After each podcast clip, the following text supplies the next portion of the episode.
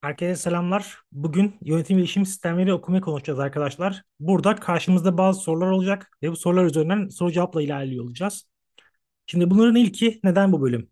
Yani neden yönetim bilişim sistemleri bölümü? Şimdi arkadaşlar baktığımız zaman teknoloji artık bütün meslekleri baştan şekillendiriyor. Dolayısıyla bu dünyada artık bir meslek edinmek yerine bir disiplin, yetkinlik seti, yetenek seti edinmek daha önemli. Çünkü bir meslek sahibi olduğunuzda emin olun ki 5-10 yıl içerisinde o meslek artık demode hale gelecek. Ama mesela yönetim bilişim sistemleri gibi disiplinlerde pek çok şeyi bir arada gördüğünüz için aslında kendinizi bambaşka yerlere adapte edebilirsiniz.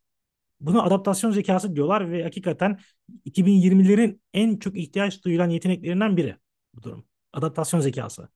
Ve mesela YBS'de baktığınız zaman ders programlarını göreceksiniz. Bir yanıyla yazılım, bir yanıyla işte bilişim, veri bilimi, bir yanıyla biraz daha satış pazarlama, belki operasyon, bütün bunlara değinen çok katmanlı bir bileşen olduğunu görüyorsunuz.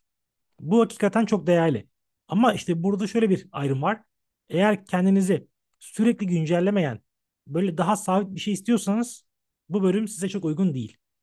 Çünkü bu bölümde bir kere en başta size bir yetkinlik verilmiyor. Size bir uzmanlık verilmiyor. TM'deki diğer bölümlere bakalım. Psikoloji, PDR, hukuk, uluslararası ilişkiler, uluslararası ticaret. Bütün bunlarda size verilen belli bir uzmanlık var. Ha, siz o uzmanlığı yaparsınız yapmazsınız ayrı konu. Ama sonuçta bir uzmanlık veriliyor. YBS'de böyle bir uzmanlık da yok. Hepsinden biraz biraz ortaya bir şey koyuyorlar, bir şey sunuyorlar. Ve ta- olay tamamen sizin kendi içsel motivasyonunuzla alakalı. Peki, neden bu üniversiteyi tercih etmeliyim? Şimdi baktığımız zaman Ankara hakikaten iyi bir şehir. İmkanlara erişim anlamında da avantajları var.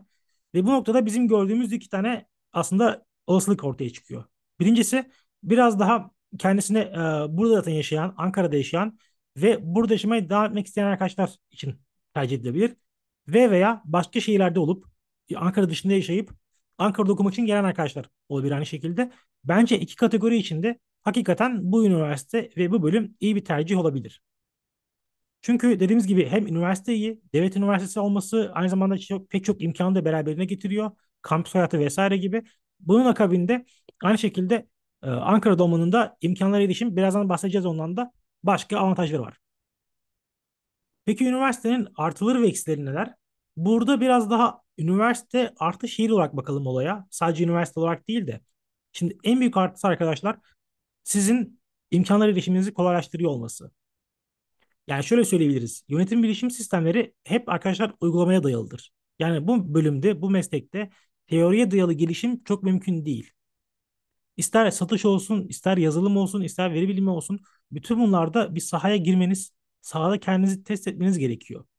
Ben buraya uygun muyum, değil miyim, girişimim için nelere ihtiyacım var vesaire gibi.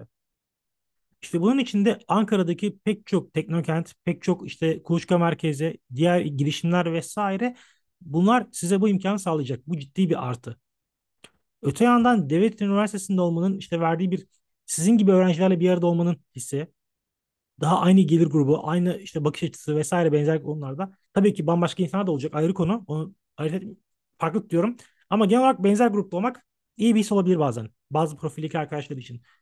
Eksi olarak ne sayabiliriz? Bence çok bariz bir eksi sayamayız burada. Belki şu olabilir. Şimdi şöyle bir şey var.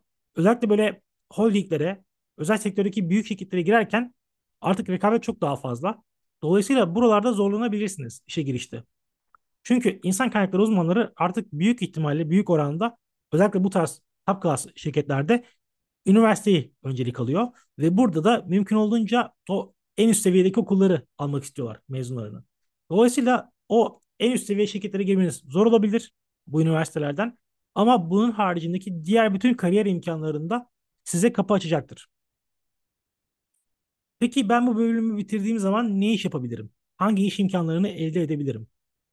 Birinci maddede saydığımız gibi arkadaşlar birinci soruda. Yani çok fazla iş imkanı var. Hepsi sizin iş alanınız ama işte bunların hiçbirisinde öncelik değilsiniz. Bu ciddi bir problem. Yani veri bilimiyle ilgili bir iş ilanına sizinle birlikte istatistik mezunu da başvuruyor, endüstri mühendisi de başvuruyor, matematik mühendisi de başvuruyor. Siz de başvuruyorsunuz. Ve burada yönetim bilişim sistemleri bu denklemde belki de en son sırada yer alıyor.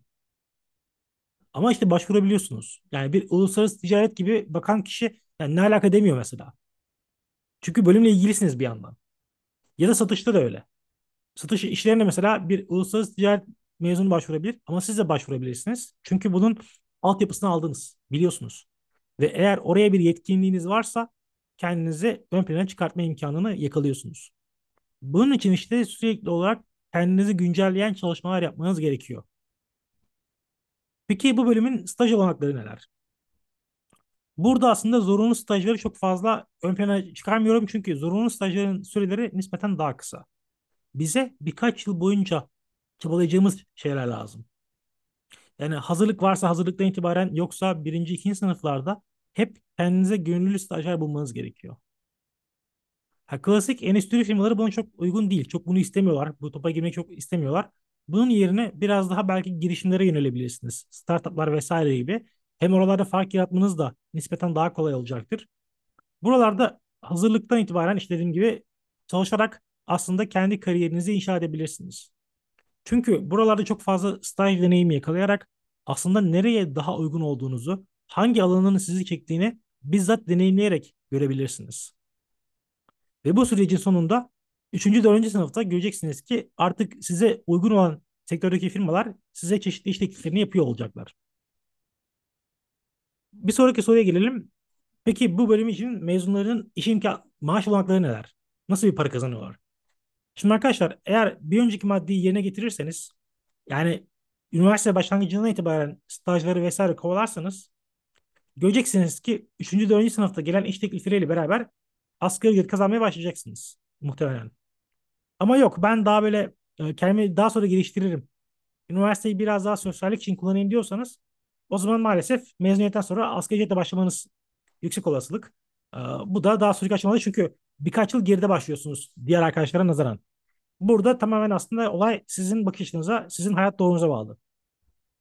Benim anlatacaklarım genel olarak bu şekilde. Bunların haricinde anlatmayı unuttuğum, eklemediğim sorular varsa merak ettikleriniz yorum olarak iletebilirsiniz bizlere. Yanıtlamaktan memnuniyet duyuyoruz kesinlikle.